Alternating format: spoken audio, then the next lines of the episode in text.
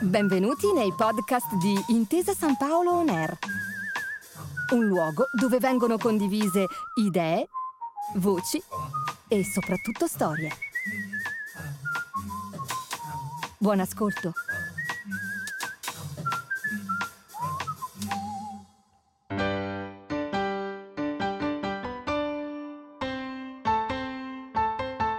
Lettere di Paolo Grassier uno scambio epistolare tra importanti testimoni della cultura.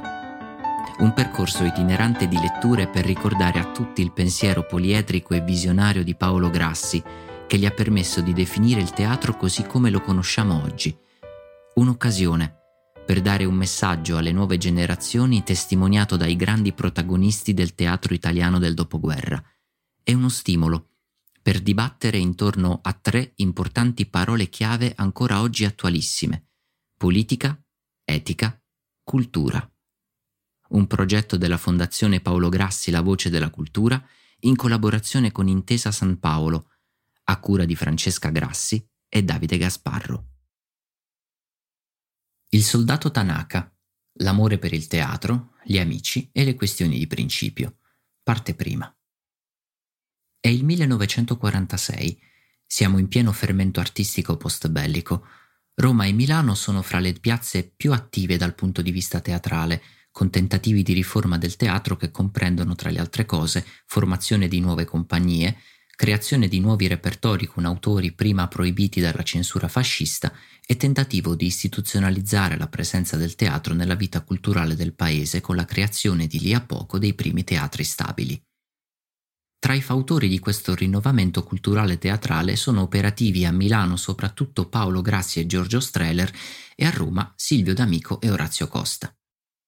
Orazio Costa Giovangigli, classe 1911, è stato un regista, direttore artistico, nonché uno dei pochi veri pedagoghi teatrali in Italia, con la creazione, fra l'altro, del metodo mimico che porta il suo nome. È uno degli interlocutori principali di Paolo Grassi, con cui discute animatamente e affettuosamente non solo di questioni logistiche e pratiche, ma anche di questioni prettamente artistiche e poetiche. È evidente nel loro scambio epistolare che dura una vita la stima artistica ma anche umana che lega questi due grandi del teatro contemporaneo. Questa puntata, in due parti, intreccia due vicende principali. La prima è la decisione su chi avrebbe messo in scena il soldato Tanaka, commedia antimilitarista di Georg Kaiser, censurata dal regime nazista che fu scoperta e pubblicata proprio da Grassi per la collana Teatro Moderno della Rosa e Ballo. La seconda è la proposta, fatta a Grassi da Costa e persone a lui vicine e poi in parte rimangiata, di diventare l'organizzatore della nascente Compagnia dell'Accademia di Roma, proposta da cui parte lo scambio. Il carteggio proviene dall'archivio del Teatro della Toscana e da quello del Piccolo Teatro di Milano. Legge Valeria De Santis. Da Paolo Grassi ad Orazio Costa. Milano, 30 giugno 1946. Orazio carissimo, ho visto D'Amico, ma come al solito non siamo riusciti a fare un discorso concreto. È andato in Svizzera a trovare Lele e torna dopodomani. Giovedì lo faccio parlare alla Casa della Cultura sul tema Che cos'è questa regia e giovedì quindi parlerò con lui della compagnia dell'Accademia. Ma prima di parlare con lui e oltre a parlarne con lui, desidero parlarne con te. Quando tu venisti a Milano l'ultima volta, io ti parlai a lungo e dopo lunghe conversazioni ti comunicai la decisione di sciogliere la formazione di Gasman. Piccola nota a margine. In questo prolifico fermento teatrale, anche Grassi aveva inizialmente tentato la formazione di una compagnia milanese, tra cui figurava anche Gasman. Gasman, che era in trattative anche con Roma, per un certo periodo tenne il piede in due scarpe, finché il progetto milanese saltò. La lettera prosegue. E questo feci, oltre che per altri motivi, anche in omaggio all'amicizia che ci lega e quando ti dissi d'aver rinunciato, tu mi parlasti in termini assai precisi dell'organizzazione della compagnia. Inoltre, se ti ricordi, tu stesso parlasti di una regia mia e di una di Streller. Ora, Gli annunci escono, d'amico viene, di me organizzatore non si parla più, di regie mie e di Streller non si accenna, tutto pare scartato. Naturalmente, bada bene, qui nessuno pretende nulla. Si tratta soltanto di chiarire, oggi, non domani, se la mia pratica collaborazione può esserti gradita e utile e in che forma precisa, se le regie di Streller e mia sono confermate o se invece rimangono nel mondo delle aspirazioni. Ti prego, caro Orazio, di rispondermi con altrettanta chiarezza e sincerità. Non crederei di offendermi, o quasi, dicendomi il tuo parere schietto. Certo che, scusa la sincerità del Grassi, tutti fanno a sé, fanno i loro affari, ed io continuo a seminare per altrui raccolti. Io penso che di fronte all'interesse del teatro l'aspirazione personale debba cadere. Però, in prossimità dell'anno prossimo, desidero tutelare il mio lavoro, perciò ti ho scritto. Scrivimi, Orazio, e ricevi un abbraccio affettuoso. Paolo. Da Paolo Grassi ad Orazio Costa, Milano, 27 luglio 1946. Orazio carissimo, rispondo alla tua del 12 luglio. Ti dico subito che una tua lettera in genere e una lettera come l'ultima in particolare sono fra le poche cose che veramente mi diano gioia e contribuiscano a tener vivo in me quell'amore al teatro che ormai mi porto a spasso da dieci anni e non immagini come io ti sia spiritualmente vicino in questa grossa impresa cui ti accingi. Voglio farti una confidenza. Io mi vergogno quando dicono il regista Grassi.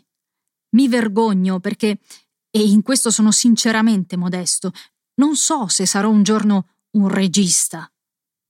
Ho un grande handicap nei confronti di tutti i miei coetanei, da Jacobi a Guerrieri, da Landi a Streller, sono l'unico che ha lavorato in proprio, cinque e sei anni fa, a vent'anni, e che da allora, per la guerra e la Repubblichetta, non ha più potuto far nulla. Sono digiuno da ogni scuola o accademia, e con tutte queste gravi carenze, spesso, vedendo i risultati altrui, penso, non so se sempre modestamente, che altrettanto almeno potrei fare io. Caro Orazio, io non ho studiato regia né so se farò il regista, Certo che ho il teatro nel sangue e questo lo posso dire. Ho in me un realismo concreto, un acume d'osservazione, una mia sintassi, che raramente riscontro nei miei amici, lanciati sui binari dei sogni e anelanti come cani da caccia di fare i registi, ma lontani da una concezione dinamica e severa del teatro, da un'opinione attuale ed esperta, da una capacità coordinatrice, ad esempio, di un cartellone. È inconcepibile come molti registi non capiscano nulla del pubblico, non sappiano fare un repertorio, non si rendano conto di situazioni tangibili dello spettacolo italiano. Ma passiamo al resto. Vedi di fare la compagnia. Questo è l'anno buono, in quanto i teatri sono ancora liberi. Se vai in fretta raggiungerai buoni risultati e avrai molte piazze importanti.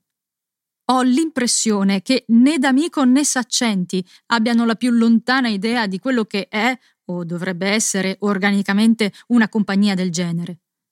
Secondo me, a quest'ora ci dovrebbe essere già il giro fatto, il repertorio pronto e i contratti firmati. E soprattutto l'estero. Io batto sull'estero. Mi vuoi con te? Sai che sono già con te in tutto quello che fai e che desideri. Vuol dire che lo sarò anche materialmente.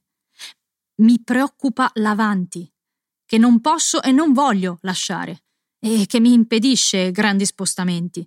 Ma sarò con te, condizioni permettendo. Il mio aiuto più largo, la mia fattività a disposizione, sì, ne certo. Sarei lieto di venire come tuo aiuto, come vice direttore o organizzatore. Ma come fare col giornale? Circa Tanaka sono lieto che ti soddisfi. È un'opera molto importante e mi congratulo con me stesso per averla estratta alla luce. Per la realizzazione tu sai come io sia legato da verace affetto al vecchio Kaiser. Ci metteremo d'accordo. Ultima cosa. l'amico Streller. Sono d'accordo con te. E anch'io recentemente ho dovuto dolermi di gravi mancanze di riguardo, commesse da lui a mio riguardo. Streller è fatto così. Rimanga fra noi, eh, senza ombra di pettegolezzo, ma il suo carattere e il suo agire non tengono conto che di un solo fattore, la carriera di Streller. E questo è male, purtroppo, che l'egoismo non è certo la chiave dell'amicizia.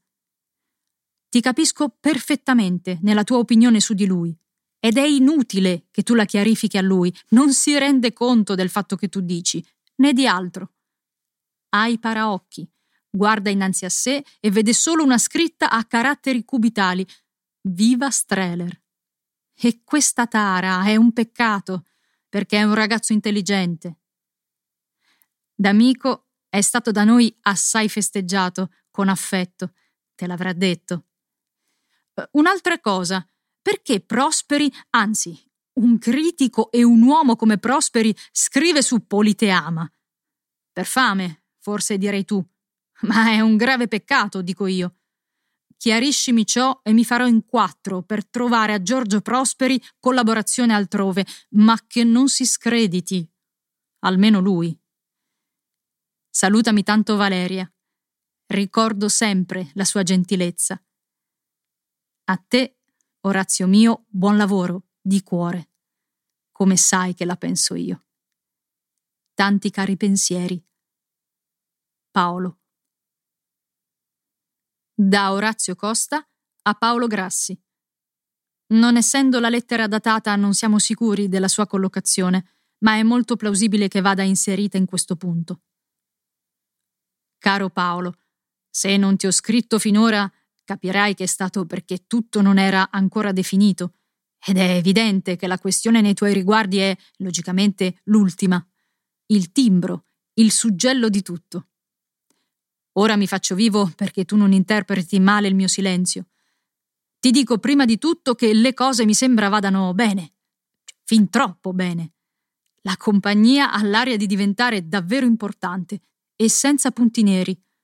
L'unica cosa che mi preoccupa è il significato che dovrei dare a tutto l'insieme, lo scopo.